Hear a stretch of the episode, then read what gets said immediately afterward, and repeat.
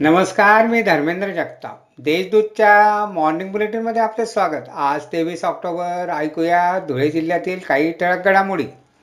दीपोत्सवातील धनत्रयोदशीचे पर्व शनिवारी साजरे करण्यात आले. धन्वंतरीचे पूजन करण्यात आले. तर धनत्रयोदशीनिमित्त बाजारपेठेत लाखोंची उलाढाल झाली. तसेच सराफ बाजारातही खरेदीसाठी गर्दी झालेली दिसून आली. धुळ्यात संजय गांधी निराधार अनुदानाचा लाभ मिळण्यास सुरुवात झाली आहे.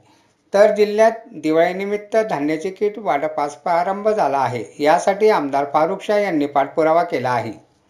शिरपूर येथील एच आर पटेल फार्मसी महाविद्यालयाला स्टार्टअप यात्रेत पासष्ट हजार रुपयांचे चार पारितोषिक मिळाले आहे अशी माहिती प्राचार्य डॉक्टर एस बी बारी यांनी दिली आहे.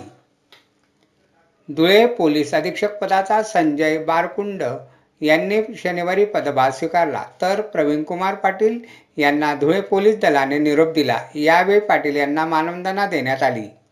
दीपोत्सवामुळे धुळे बाजार समितीला सव्वीस ऑक्टोबरपर्यंत सुट्टी असल्याने बाजार समिती बंद राहील.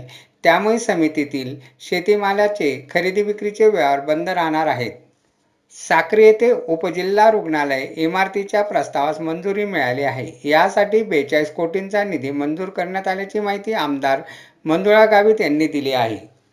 अशा आहेत आजच्या टळक घडामोडी. सविस्तर बातम्यांसाठी वाचत राहा देशदूत आणि ताज्या बातम्यांसाठी भेट द्या W W W dot Deshdoot dot com या संकेतस्थळाला. धन्यवाद.